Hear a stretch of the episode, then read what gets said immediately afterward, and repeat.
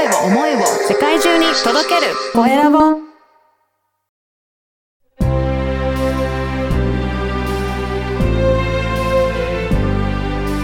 経営者の志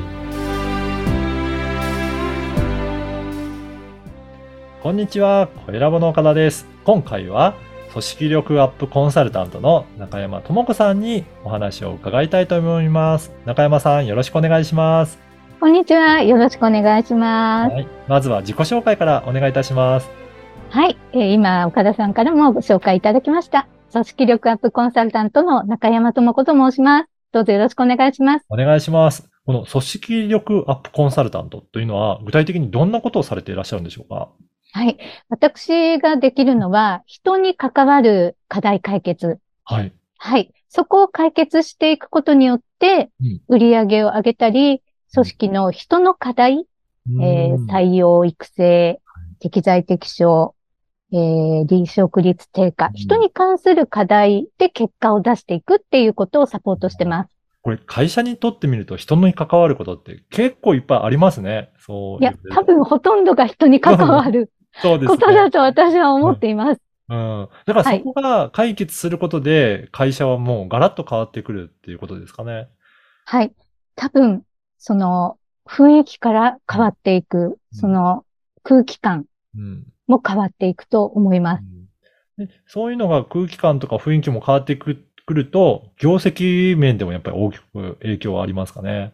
はい。うん。そうですね。ね、そういった意味でも、その人との関わりっていうところが大きく変わっていくことによって、やっぱ組織っていうのは、うん、全く違った感じになっていくっていうことなんですね。はいうん、この、なこの組織力アップっていうのは、なんかやり始めようと思ったきっかけとかあるんですか？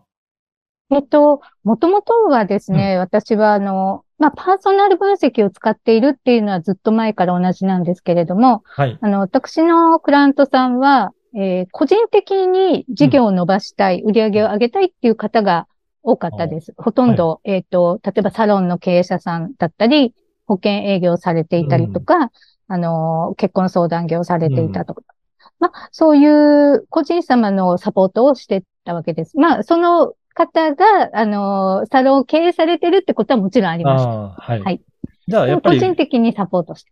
ということなんですね。そこから、途中でやっぱり何かきっかけがあって、組織の方っていう感じになったんですかね。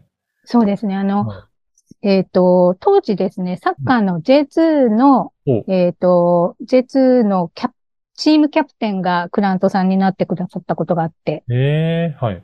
で、当然キャプテンをサポートしたんで、個人をサポートしてたわけです、その時ね。うん。ただ、キャプテンの目指すところは、リーグ昇格とリーグ優勝だったうん。わけですよ。はいだ。から、つまり、キャプテンのサポート自体がそこにつながっていくものうん。だったんですね。で、当時、えー依頼を受けた時が J2 で3位という位置につけていて、そのチームがですね。はい。で、サポートしていく中で、こう2位に上がって、うん。最後本当見事にリーグ優勝まで果たすんですけれども、そうなんですね。すごいですね。なんか、そこにか関わってらっしゃったっていうことは、すごいなんか嬉しいですね。そうなんです。リアルタイムで、例えば、この選手にこういうこと伝えたいんだけどっていう相談があった時に、あ、その人はこういうところが大事だから、こういうふうなシチュエーションでアドバイスしてください。アドバイス内容はもちろんサッカーの話だかうんら私は関われないですよ。うん。うんそれはキャプテンがお持ち。うん。でも、そう人間関係っていう中で、そこのアドバイスをしていったわけですね。やっぱり人によって、その、どういったタイミングでアドバイス受けるといいとか、シチュエーションだったりとかっていうのが、やっぱり人それぞれによって違うっていうことなんですかね？そうなんです。その肝を間違えてしまうと、うんうんよく作用するか、逆に作用できず、マイナスになってしまう、ひあの、悪いとマイナスになってしまうかっていうくらい違うものです。ああ、やっぱりそこは人それぞれの特徴をしっかりと見極めた上で伝え方を気をつけないと、組織っていうのはうまく成り立っていかないんですね。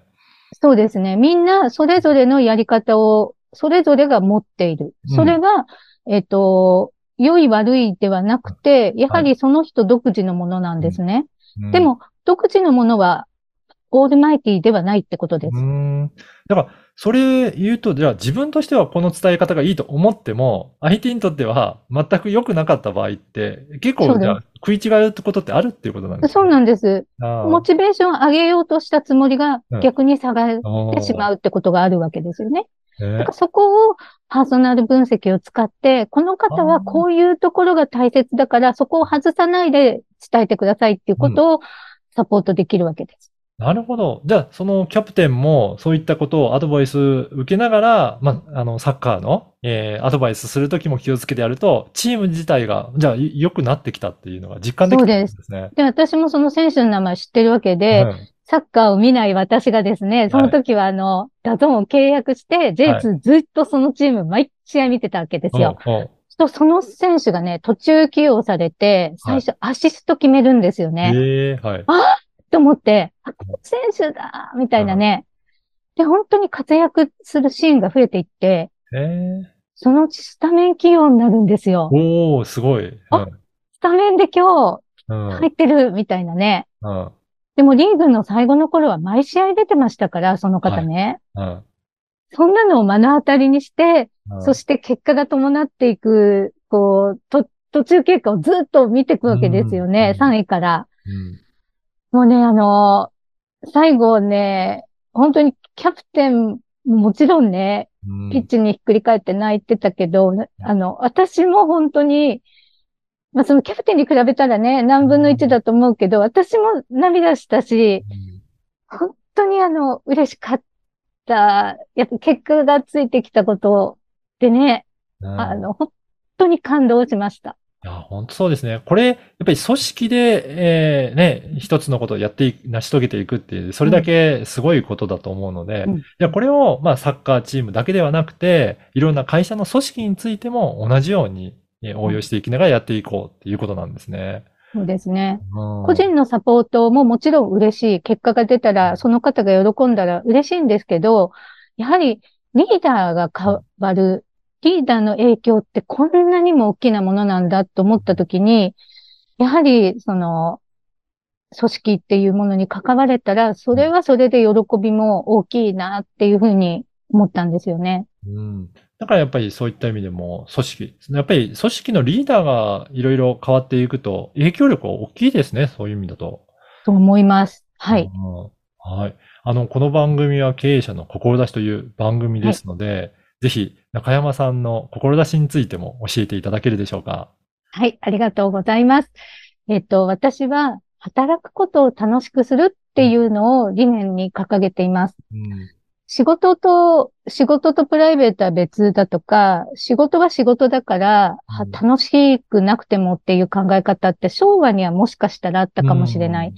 でも私はそれは違うんじゃないかなって私個人としては思ってるんです。はい。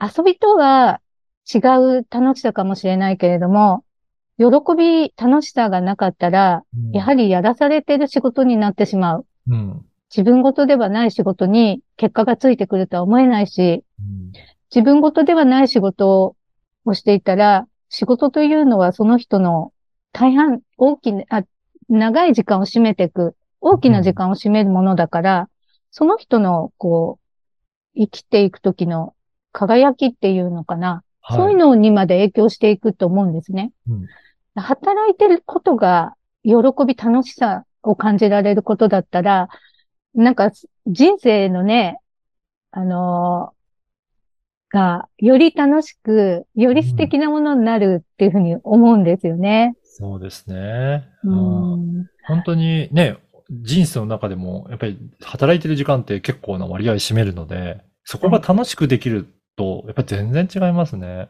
うん、それには、やはり、人と人のうん。関係が大事だと思うんですね。うんその、この会社にで働けてよかった。うんこのみんなとやれて嬉しい。社長のためにうん。頑張りたいとかね。はい。で、あの、経営者の方も、うちに来てくれてありがとうとか、うん。そういう関係性があったら、絶対結果って変わってくるわけです。うんうん。そういう組織を目指している経営者さんの力になりたいんですよね。ね。いや、本当にね、そういった経営者さんなんかいらっしゃいらっしゃったら、ね、ぜひ、あの、ご連絡いただけたらと思うんですが、実は中山さんも、ポッドキャストの番組も発信して、そのあたりを詳しく番組内でもお伝えされてらっしゃるんですよね。あ、はいはい、そうですね。はい。はいぜひ、番組の、あの、内容も、あの、ご紹介いただけるでしょうか。はい、ありがとうございます。えっと、強い組織を作る最短距離という題でさせてもらってるんですね。で、強い組織っていうのはいろんなイメージあると思うんですけれども、その中には今言った楽しい、働くことは楽しい。はいそして結果につながっていくうんっていうことが、あの、含まれています。そして、人に関することって、皆さんが大切と思っているけれども、うんどうやって手をつけていいかわからないっていうのがうんあって、後回しになっていることが多いんじゃないかなと思うんですね。はい。そこに私たちは言語化数値化ということで見える化、人の中身を見える化っていうことを情報でお手伝いすることができるので、うん。えーこう思い込みじゃない、独りよがりではない、えー再現性のある、うん。えー人との関係性から組織っていうものに、えー関わらせてもらう。そしてその人の問題をうん。遠回り大変なようだけど、そこを見ていくこと、そこに向き合うことこそが、うん結局は最短距離なんだよっていうことをお伝えしたいんですよね。そういうことなんですね。やっぱりはいどうしても後回しになりがちなんだけど、そこをしっかりやることが、もう組織にとってはやっぱり強い組織を作っていけるっていう最短距離なんですね。私はそれが結局は近いと思ってます。うんそしてそれを解決していくことで、他のことがうん。ほどけていく。他のこともよく回っていくと思っています。そうか。まず、組織のね、あのーところ、人間関係のところがほぐれてくると、いろいろあった課題が、なんか見事に解きほぐされていくっていうことなんですね。はい。そんなイメージを持っていただけたらいいなと思います。ああ、このポッドキャストの、あの、説明欄のところに、えー中山さんの番組の強い組織を作る最短距離、こちらの番組の URL を掲載させていただきますので、ぜひそこからチェックして、えー聞いていただければなと思います。はい。ぜひよろしくお願いします。一度聞いてみてください。はい。本日は、組織力アップコンサルタントの中山智子さんにお話を伺いました。中山さん、どうもありがとうございました。岡田さん、こちらこそありがとうございました。